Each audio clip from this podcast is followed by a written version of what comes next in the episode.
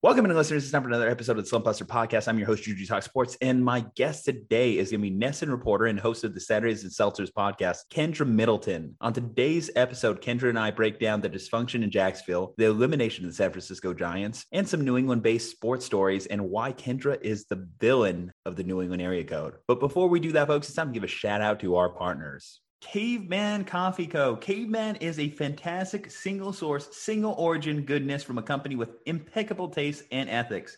The people behind it are beautiful souls, and the coffee is delicious fuel for the never-ending quest to do better, be better, love harder, and enjoy deeper. Guys, I tell you, their Nitro Cold Brew is the perfect blend of energy and refreshment in the morning. Great way to start the day. But why stop there? They have their Mammoth Blends, which I highly encourage you getting. They have their Hibiscus Teas, which are delicious. And guys, if you use our promo code SLUMP, you get 15% off your next purchase of any of these fantastic products. CavemanCoffeeCo.com, promo code SLUMP. Guys, don't be a chump. Use promo code SLUMP and get yourself a case today. All right, y'all, it's time for the episode of Juju Talk Sports. Kendra Middleton, let's get it. Let's bust the slump and let's enjoy.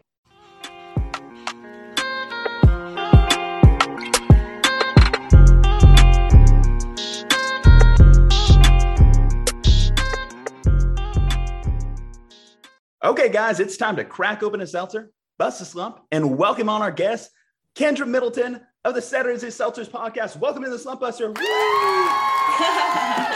How's your day going, Kendra?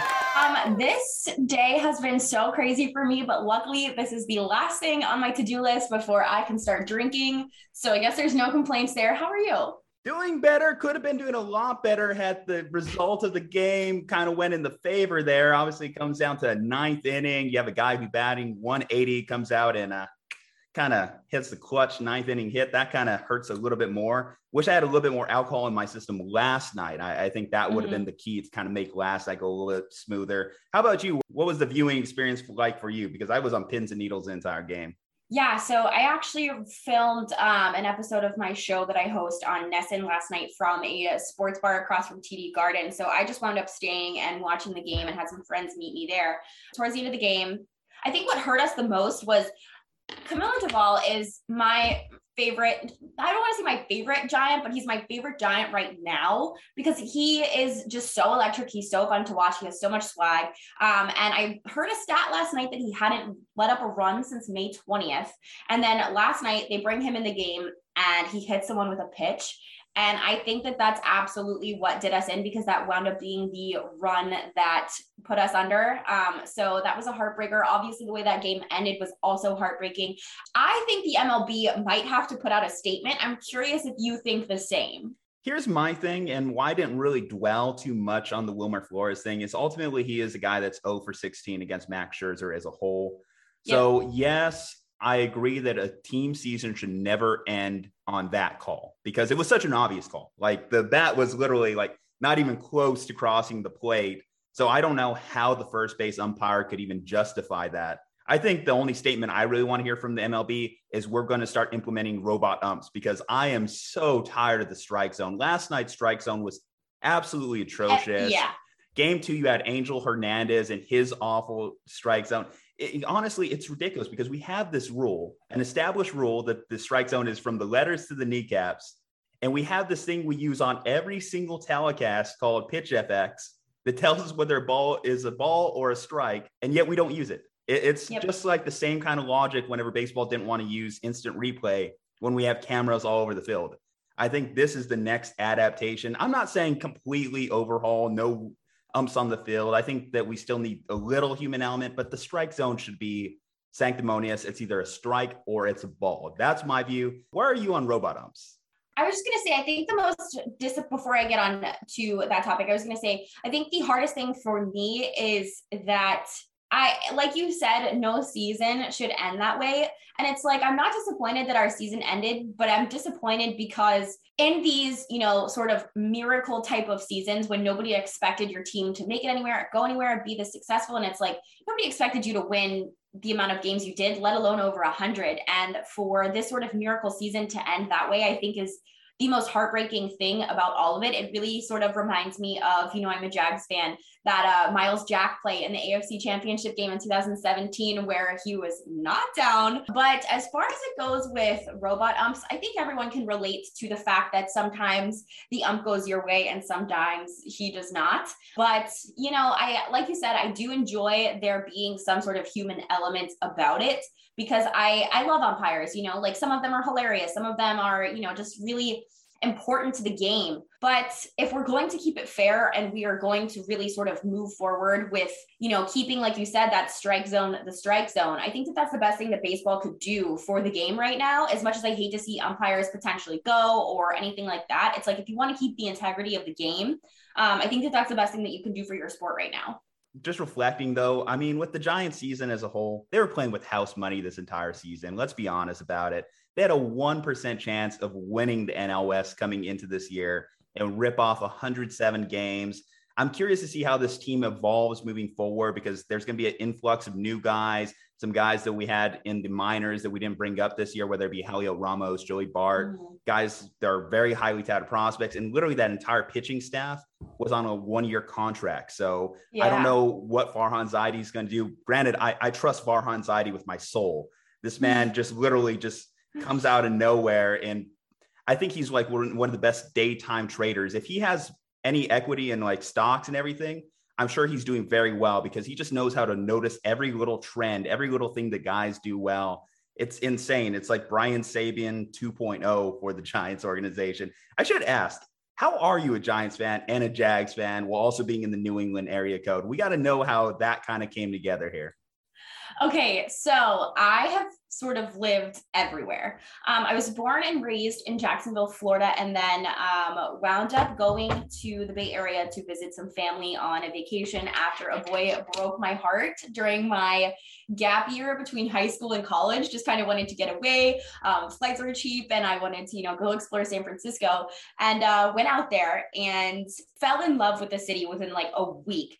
And someone named Andrew Hart reached out to me and really kickstarted my career. And he was like, hey, see, you're super into sports. You know, I love your Instagram and your social media presence. I would love to give you a tour of our studio for iHeartRadio here. Would you ever want to come in? And I was like, yeah, sure. I mean, whatever, like not expecting anything out of it. Just thought I was going to, you know, go chill out in a high-rise radio studio for a couple hours and, you know, just chill.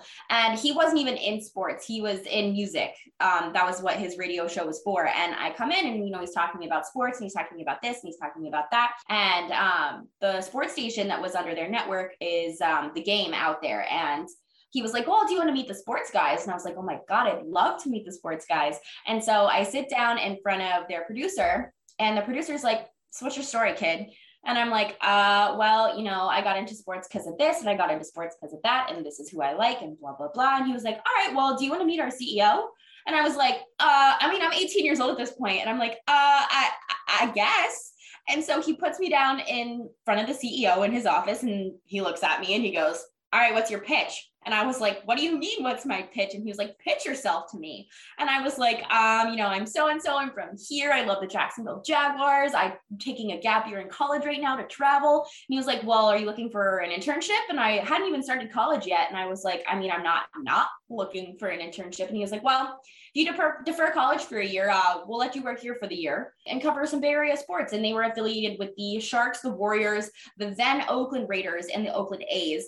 And I spent a year in the Bay Area living out there covering, I got to cover Super Bowl 50, the Stanley Cup when the Sharks played the Pens, all that kind of stuff. And so it's funny because we were with the A's, but my office, before they moved offices, was 2 blocks from the Giants stadium. So I would walk from work whenever the Giants had a game. They'd give me press tickets and I would just go sit in these like seats and, you know, fill out box cards, scorecards, all that kind of stuff, and just, you know, have a beer and get back on the train home. And the Giants, like, I liked baseball. I loved going to baseball games. I never watched baseball on TV or anything like that, but the San Francisco Giants and then AT&T Park, I fell in love with the sport. I fell in love with that team. I have chills thinking about it, you know, then being a 19-year-old 6 years later. And I was actually out there for 2 World Series that the Giants won earlier in, you know, the 2000s to celebrate and stuff like that. And I was like, oh, you know, that's cool, whatever. But then like kind of being a part of like all of that was just so cool and so special. And that team and that year, that summer and October and everything just made me fall in love with baseball and the San Francisco Giants. So that is an incredible story. So you go from getting your heart broken to meeting someone named Hart to working within iHeartRadio, all at the age of 18 years old. I think you're the ultimate example of learning while doing, as opposed to going to college and kind of like learning all these skills that some you may use, some you may not. I think that's an awesome story. And that's definitely shows that there's many different paths to pursue your dreams here. And yeah, hey, kudos to you for being able to do that. I don't think anyone would be that brave too, especially to move cross country at 18 years old. I mean, I thought moving 3 hours south of my hometown was a brave move for me in college. So that's awesome there, Kendra. How does one go from all of that to being labeled the villain of the New England area code? I got to ask questions on this one here. So I think that I am a self-proclaimed villain of New England, just because I think that when so many people in this market are, grew up here and are diehard New England sports fans and stuff like that. So when they're covering these games or, writing about these games and things like that, it's just such a homer take. And people here are such diehard fans because, they're used to the success, they're used to the championships and things like that, that it's like when you keep it 100 with them, as the kids are saying these days, oftentimes you get a little bit of backlash, which I kind of love. Like, I think it's fun being like the realist in this market. I have so much fun doing that. And it's like, sometimes people don't like the not homer take, but that's not my job. I'm a journalist. I'm not a homer. And I'm not a homer here. I love when the teams are doing well because it makes my job easier. But it's like, sometimes I think that New England sports fans need a little bit of a reality check. Last week, I actually tweeted when the Patriots were down to the Texans pretty bad. I was like, okay, Patriots fans, like, how are you guys feeling? How are we doing? This is wild. And some people were like, not good, not good. And then after, so many people circled back to like talk shit and they were like, did we win? And I'm like, yeah, but you probably definitely shouldn't have. And it's like, people here are just so diehard that when I keep it real with them, sometimes that's not their favorite thing to hear. But like I said, that's just not really my problem. Would you describe Boston as a more intense market than the West Coast, Bay Area? Because obviously we know about the fans. That's one of the most highly talked about things in sports. But yeah, whenever you have to go at their teams, like, what kind of feedback do you mostly get? Absolutely. This is such a brutal city to work in sports, but I wholeheartedly believe that if you can work here, you can work anywhere in the sports market. San Francisco is just such like a hippie loving like city. Everyone loves each other. And they're just a lot kinder out there. Maybe it's because it's not so cold all the time, but here people are ruthless. And like I said, I think that if you can survive in this market, you can survive anywhere, because it's just that like blue collar attitude, and it's always cold. So I think people are a little cranky, and people, I think, assume that because I'm from the South, I'm like this Southern belle sweetheart. And I just am not. Like, I keep it real all the time, no matter what it is. So I think that I fit in here in that way. Just, it makes it hard sometimes because, like I said, I'm not a homer up here. Yeah, that makes a lot of sense, because coming into this podcast, you're like, I promise not to say fuck. And I'm like, listen, we're called the Slump Buster. You can say fuck as much as you want. Fuck. Yeah, exactly. Yep. Now, I don't know if YouTube's going to be too happy about that one for me, but okay. Either way, demonetize me. I don't care. Whatever you do. It's for the entertainment sake. We do it for the pod. Now, we do. As far as being in New England, though, you mentioned it's easier when the teams are good. Well, you do have a team that's good. You have a team that's in the ALCS. And I listened to your podcast a couple of weeks ago, and you guys were very down on the Red Sox. This is pre them making the postseason. Mm-hmm. You're like, they won't go any farther. They won't make it past the wildcard round. And now they're in the ALCS going against the Houston Astros. What do you make of this team over the last 2 weeks? Have they done anything that really changed your guys' minds? So I think that they kind of have a similar, not like a similar storyline, but a similar situation to the Giants. Like, at the beginning of this year, nobody expected this team to be where they're at. And they've really had a lot of ups and downs. And going to that wildcard game, I was actually at the game. It was like, I did pick the Yankees in that game because I think that at the time, they were playing better baseball. And I was like, this is a must win for the Red Sox, though, because it's been such an up and down season for them. Like, they played so well the first half of the season, and then they really, really had a struggle towards the end. You know, a lot of the team got COVID. They're one of, I think, 6 teams who didn't meet the vaccination threshold. So it was kind of a shit show.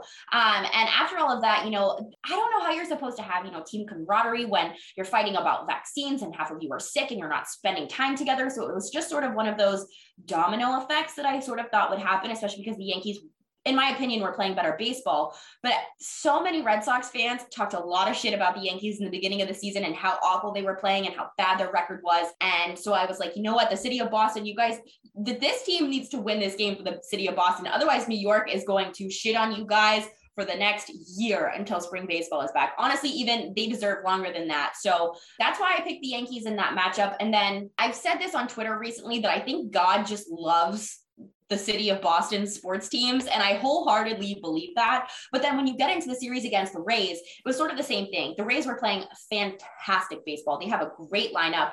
And my biggest fear with the Red Sox was that, and it still is, pitching and your bullpen is what gets you through the month of October. And I thought the bullpen was so depleted that there was no way that they'd be able to make through that Rays series. And then after that first game, I was just like, holy shit, what a dumpster fire. And then, you know, they really turned it around. So as much as I think that the Astros are the better team, I really don't think that you can count the Red Sox out. And like I said, God seems to love the city of Boston and their sports teams. So I feel like I do have to say Astros in 7, just because, you know, from a journalist perspective, I don't know how, but I am not counting the Red Sox out. If I were a gambling woman, I would take the Astros. Thank God I am not, because I would have lost a lot of money on these previous 2 series. So I do think the Astros are, you know, a World Series ready team. And like you said earlier, the Giants were playing with house money, and I do believe that about the Red Sox still. But I think if they make it this late and lose, the city of Boston is going to be even more pissed. It doesn't matter if people expected them to be here or not, but that's just how they are up here. Isn't it funny that we had 2 wildcard teams that beat the number 1 seed in their respective league? That tells you about the parity of baseball and how random things can be. When you mentioned that God loves the city of Boston, that just reminded me, have you seen that one kid that had attended every single Patriots parade, Red Sox parade, yes, Bruins parade? And that kid's still going. He's still racking up the little stamps on his sign and everything. It's the most insane thing. You are very fortunate to be in that market, because you can see all those championship parades. I mean, even if you're not necessarily on the winning side of it from your fanhood perspective, from a journalist perspective, that is a big win-win. Now, let's kind of talk about the other side of things. The Patriots are on the downswing of their dynasties, their winning resume. Now, you mentioned you made a tweet out there and you had a lot of fans in your mentions that were a little bit hit or miss as far as how they were feeling about the team. What do you think of the Mac Jones era so far? Is he doing a good job? I've heard some people say they think this team would be better with Cam. Having watched the Patriots last year with Cam, I have a hard time believing that, because Cam was struggling to complete basic passes last year. Yeah, so I have a little bit of a spicy take about Mac Jones. I think that Mac Jones fits into Bill Belichick's system very well, because he is a game manager and a ball distributor, and that's really all that Bill Belichick needs him to be. A lot of people are saying, oh, you know, he's going to be the best rookie out of this class, blah, blah, blah. I don't believe that. I think he's probably going to have the best rookie season this year, because he was put in the best situation to be the best rookie this year. But long-term, I don't believe that. Do I think that he's going to be a good quarterback in the NFL? Absolutely. I think that Bill Belichick is putting him in a system where he can, like I said, play that game manager and ball distributor role and be good enough, but I don't think that he will ever be great. As a reputable journalist, I have to have you delve into conspiracy theories with this next question here. Do you think Urban Meyer was the secret leaker of the John Gruden emails? No, I do not. I believe that it was the former employee of the Washington football team to sort of take that, I think it was confirmed that it was him, to sort of take that light off of all of the drama going on in their organization with their renaming and their sort of problems with all of that, if you know what I'm talking about. Yeah, I mean, that question ultimately was just a transition, because I think all the Urban Meyer drama kind of got overshadowed by this week, what happened with the John Gruden stuff going on. So I know we came into this episode, obviously we're going to talk the Urban Meyer stuff. As a Jags fan, how has this week been? Do you think that the media narrative has been just? I'm going to keep it real with you because I told you that that's how I am. I do not think that the Jacksonville media has covered this well at all. I don't think that they, this entire season, have been asking him the hard questions. I think that they've really been cutting him some slack. I've seen a lot of his interviews where people are joking around and stuff like that. Even before all of this information came out, like when he was 0-3, 0-4, and people were just like, oh, coach, you know, ha, ha, ha, blah, blah, blah. What's this? What's that? And it's like, no, I want answers. Ask him what the hell is going on with Josh Lambo and why he still has a job, why he's not having James Robinson have more carries, why Trevor Lawrence. I mean, they did ask him about the QB sneak situation, but that's where he also got in trouble, was because his answer was completely opposite from Trevor Lawrence. And I honestly am, I wasn't a huge fan of Trevor Lawrence's personality prior to him being a Jaguar, but I think that he has shown absolute class this season, and he's absolutely outing Urban Meyer as he should, because, you know, he, I think, is that guy who really falls back on his morals, whereas Urban Meyer pretends to. And I love that Trevor Lawrence has kind of been backhanding him this entire season, telling reporters he's sort of full of shit. But I don't think the city of Jacksonville has covered this as well as they should. I don't think they want to fight with Urban, so they're not asking him the questions that I would. But like I said, I like to be the journalist to ask the hard questions, and I just don't think that people have been asking him hard enough questions, because I want some freaking answers. Well, do you think last week's drama was at all a fireable offense there, or was it more something that Shad Khan and them should have just, like they did, basically put out a public statement saying we don't agree with what he did, we talked to him behind the scenes? I know there was also the reports of Jags players laughing at him in practice, which I think was probably the thing that caught most people's eyes there. Basically, I guess this is all just saying is Urban Meyer going to be the coach in Jacksonville next year? I do not think he will be the coach in Jacksonville next year. While I don't think that that offense was a fireable offense, I do think that this has become a behavioral pattern enough for that to be the straw to break the camel's back. When he was hired here, he brought on, I think he was an athletic trainer named Chris Doyle, who was notoriously known for not treating people of color. And he brought him onto the staff, and he was let go in less than 24 hours. 0-5 for really dumb situations. And then, you know, when you don't fly back with your team, let's not normalize that that's normal, especially when you're 0-5 and you need to get back to be planning for an AFC championship up and coming. And then you go to a restaurant and then that happens. And then you lie about it in your presser and have to do a second presser to clarify everything that actually did happen. Then it comes out that you potentially have been around this girl since June. While I've said on my podcast that his marriage and his sex life is not my problem, when you take a job like that, you do make it the public's problem. And, you know, when you preach that you're this Jesus guy and this locker room and blah, blah, blah, you've absolutely lost your locker room for me at that point, especially when you have people of color who play for you, who already were probably out on you in the first place. And now you're losing, you know, sort of this morale that you've built. And not that I think he's built any morale. And honestly, on top of that, his play calling is absolute bullshit. And it just goes to show that, you know, college coaches don't often work out in the NFL because it's not about recruiting at that point. It's absolutely not about recruiting. You can be the best recruiter in the whole world. Doesn't mean you're going to be a great NFL coach.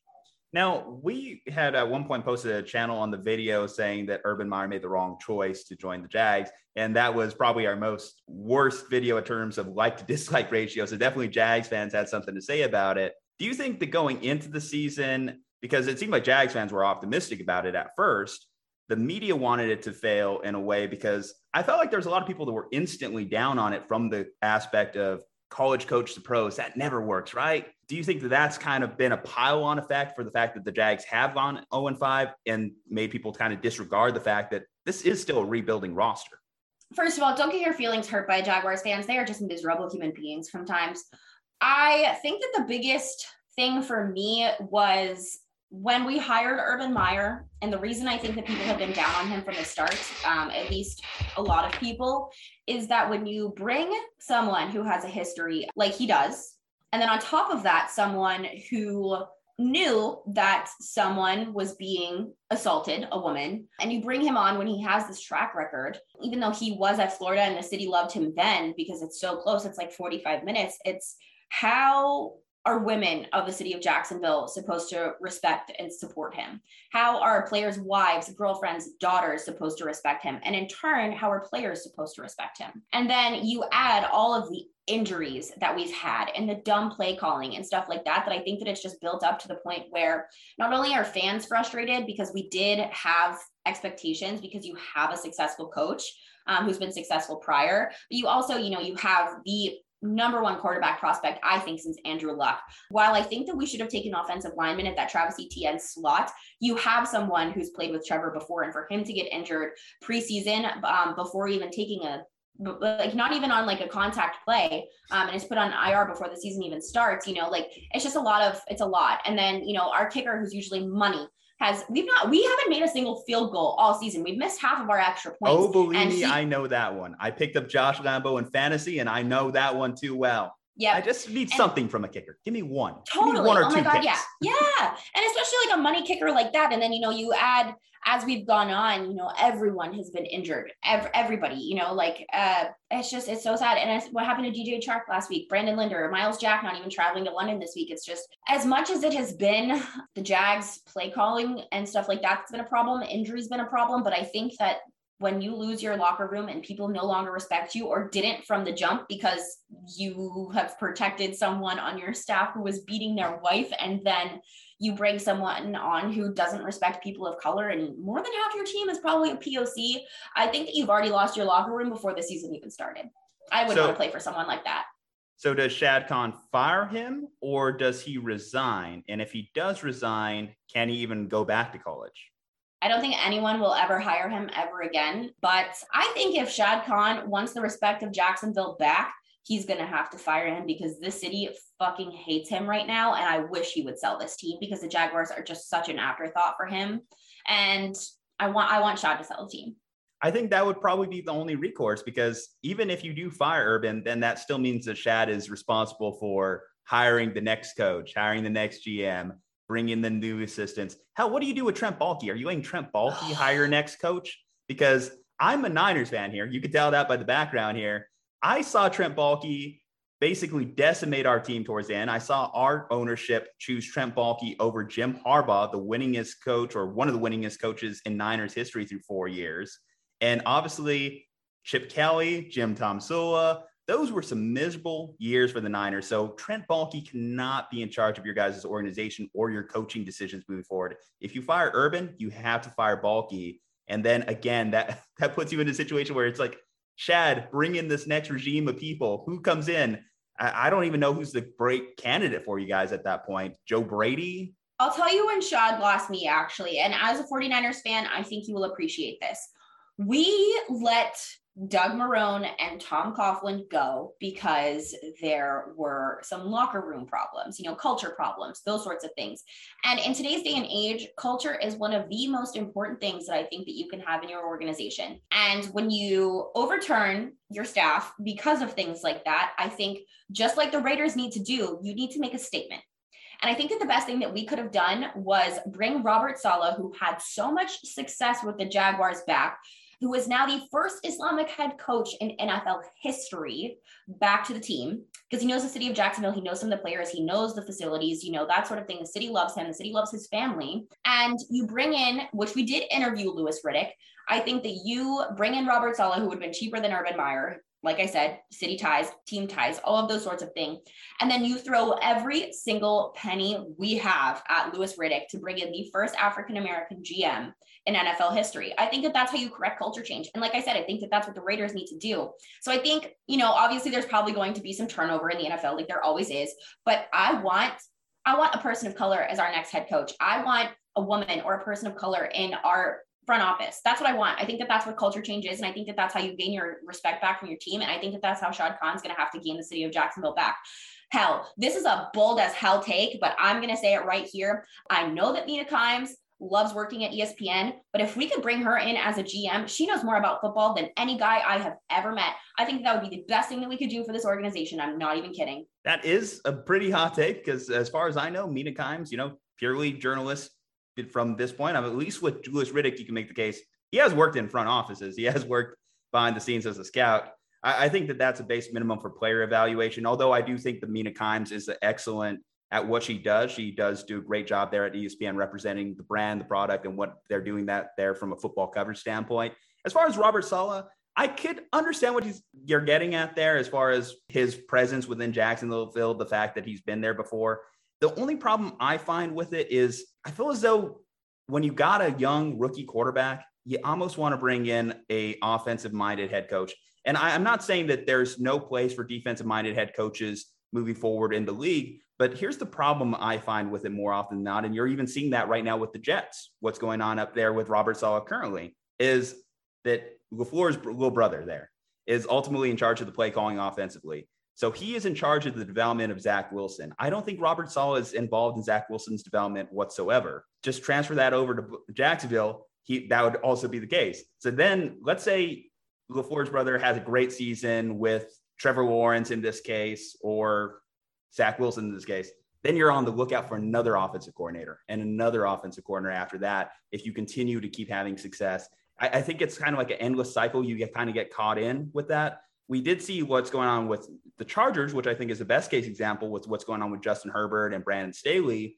But even Brandon Staley will still eventually have to hire a new offensive staff as Justin Herbert continues to have success in the league. And who knows if Justin Herbert is just that damn good to overcome his play calling regardless. So that is my one level of concern with hiring defensive-minded head coaches at this point in time in the NFL. Yeah. See, my only other counterpoint to that, though, I think that the biggest thing hurting Trevor Lawrence right now is Urban Meyer's involvement with him. Yes, but, I think with that, it's not just Urban. It's also, and I'm spacing on the name right now, but your guys' offensive coordinator who got hired in the first place was already a guy that was detested by a majority of teams in the league that it's even surprising that he was able to get an OC job. So that's on Urban too. That's on his decision to hire that guy as his offensive play caller. Yeah. Bevell is not my favorite hire. Yes. Remind me of the name here, just so we get on the record. Daryl Bevell. Yeah. Bevell, whatever. Yeah. But either way, yes, this guy was on the outside looking in for NFL coordinator jobs, managed to get the Jacksonville job. And clearly, your guys' offense is not doing so well. In fact, he might be a one-and-done coordinator. Even if Urban Meyer is back next year, I think that Bevell is going to be the one that gets fired out of this coaching staff because you have to make some sort of change if you finish 1-16 this year or 2-14 or whatever it is. Bevell's would be the obvious scapegoat in that situation. And then who do you bring in next? Now, that's where it's like, well, what do I got next year on the coaching circuit? Let's say you guys do let go of Urban Meyer. Daboll, he's doing a great job with Josh Allen in Buffalo. Eric Bieniemy, you mentioned wanting to hire someone, a person of color. That might be a great option there. Then Joe Brady, he mentioned I know you would appreciate this because you're a Joe Burrow fan, did an outstanding job with him at LSU, doing a great job currently with Sam Darnold at Carolina. So those are three names off the top with NFL experience that I would consider as the next Jacksonville head coach if things continue to go south with Urban. Yeah. My only fear is that, how do you fire a first year coach with a rookie quarterback and all these injuries? That's seriously my only fear, is that it's not going to happen. But honestly, I'm kind of hoping that we lose out. I said this at the beginning of the year. I was like, I want the Jaguars to do well because I am a Jaguars fan, but I will not be disappointed if they don't, because I want Urban out of here so bad already. Then I'm going to counter you there because I actually picked them this week to beat the Miami Dolphins. I'll give you a little bit of hope or non-hope. I don't know where you're at this point when you're saying you want them to lose out, but I think this might actually be their best chance at actually getting a win this week. Hell, they know London well. They might be the London Jaguars. How would your fanhood change, by the way, if that ever happened? How would that impact your fanhood? I would riot for sure. Yeah. The fact that there's even a potential that they could take that many jobs away from the city of Jacksonville infuriates me. It absolutely does, because we have lost 20 games in a row. No team has lost this many games since the 70s. It was Tampa Bay. And you still have 60, 70,000 people showing up for those games. For him to take that away from the city of Jacksonville and the people who deserve more, I would write every strongly worded email, tweet, doesn't matter, that I could. I want Shad Khan to sell this team because what sense does going to London make? People don't want to travel there. The Jaguars don't want to have either a house in London and or a house in Jacksonville, and then wherever they're from, the travel would suck coming back and forth from the US. I don't think that it's realistic, but also just the fact that like people would be taking jobs out of Jacksonville, it would just infuriate me. And like they've sold the city of Jacksonville on, you know, first it was Gardner Minshew and now it's Trevor Lawrence, and they're trying, it's just, I would be very disappointed. But as far as the London game this week goes, if Tua plays, I'm a little less optimistic, I think. But like I said, I kind of do want to just lose out at this point so that we can, I don't know. I said on my show recently that I would love to lose 30 in a row and then lose our last 5 games just to ruin some people's season in our division for fun, and then still have good draft stock just because I'm evil like that. But I don't know. It's hard for me to think that we're going to do anything but have a leg up on a team and lose it all in the fourth quarter like we have the last few weeks. It's just the Jag's going to jag, you know? You know, the ironic part about this is you guys still have an outside shot to win the AFC South because the Tennessee Titans are bad, the Texans are bad, the Colts are bad. What if that just happened? Just out of nowhere, just playoff run. Because hear me out, you know, I had to cover my alma mater, the New Mexico State Football Aggies, 18-game losing streak. That's a rough thing to wish on your team, Kendra. That is a rough existence, especially as a journalist. That is so damn hard and discouraging and painful. I would not wish that on my worst enemy. Although the one fun moment on that is when they finally did break that losing streak. It was a hell of a day that no one came to the stands to watch. Ankle interception even made ESPN's top 10, but no one cares about NMSU beating the Idaho Vandals. I don't know. I would love for us to win a couple of games, but I also would love to have some draft stock. I would love to have Kayvon Thibodeau be on our team next year. Yeah. And in order to do that, you're gonna have to lose some pretty serious games. As much as I'd love to win the AFC South, we're not gonna go anywhere. Our injuries are serious. Urban's gotta go. And I think that outside of Kayvon, I would love to absolutely draft some offensive linemen to protect the franchise in the future. Yeah. The one thing I said when Trevor got drafted, I mean, and this also goes into that London narrative, is you could really make Jacksonville really a cool city for NFL fans and free agents. I mean, the city, obviously Florida, beautiful weather out there. It's an opportunity there if Trevor can truly live up to his number 1 overall pick, best since Andrew Luck, best since Peyton Manning type potential. And hopefully you guys could just surround him with the right pieces to make that happen, because I want to see it. I like NFL parity. I like that about the NFL, that it's not just the LA, New York area codes that are winning every year. I like that you have a Jacksonville can be relevant, a Green Bay can be relevant, Pittsburgh can be relevant. I think that's one of the best things about the NFL. Okay, Kendra, last little thing here I'm going to ask you is just kind of like how everything come together. I mean, you have your Saturdays N Seltzers podcast. It seems like it's doing really well. Tell me how that's going, what you guys are working on. And just everything about it that for people that may not be aware of your show. Yeah, so my personal little side gig is with my friend Sarah. We just started a podcast called Saturdays N Seltzers, which is a female-hosted sports podcast. You can get it wherever you get your podcasts, and we are also on YouTube. Sarah and I are finally getting some merch made. We have an intern named Tyler who is so exciting, who's doing some graphic stuff for us. My friend Lindsay is putting a website together for us, just because I don't think either of us really expected a brand new podcast to take off the way that it has. I mean, we're 12 episodes in, so 12 weeks in. And for 3 months for us to be having 2,500 plus Twitter followers, 600 plus on Instagram, and to only have 12 episodes out is kind of insane. So listen to Saturdays N Seltzers wherever you get your podcasts or on YouTube. We are having so much fun, loving it. No complaints from us. I love Sarah so much. We are actually going to sit on the Monster again for this Red Sox Astro series. So look out for content from there. But yeah, we're loving life. Hopefully this can kind of, you know, be something more prominent in our professional lives soon. That's kind of the goal here. I would love to be my own boss eventually. So yeah, go listen to Saturdays N Seltzers. That's living the dream. You also mentioned you had a funny story about our name, the Slump Buster, that you wanted to share. So have at it. How do you know about the Slump Buster without knowing about the Slump Buster podcast? So I had no idea what a slump buster really was. Like I knew the term, but I didn't know what it really meant. And this summer, a baseball player was flirting with me and he was like, yeah, I really need a slump buster. And I was like, oh, like, what are you going to do? Like, do you have any rituals or whatever? And he was like, that's not what I meant. And I was like, oh my God, I am uncomfortable. I'm so sorry. Like, that's not me. I can't, I'm sorry. So that's how I learned what a slump buster was.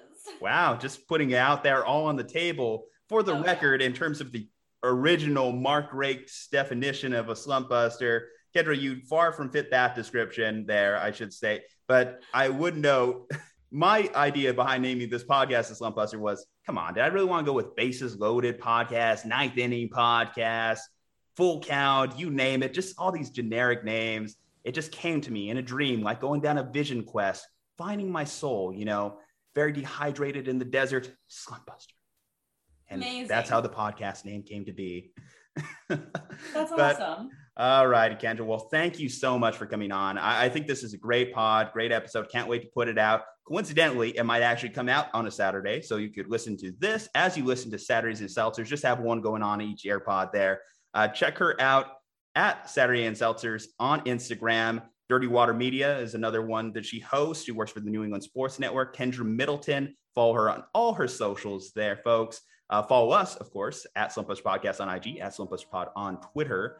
Check out our partner, CavemanCoffeeCo.com. Yes, don't be a chump. Use promo code SLUMP at CavemanCoffeeCo.com. Promo code SLUMP for some delicious cold brew coffee. If you're listening to this on YouTube, leave a like on this video. If you're listening to this on iTunes, give us a 5-star review. And other than that, folks, this is Juju Talk Sports saying stay safe, happy, and healthy, because we'll see you next time.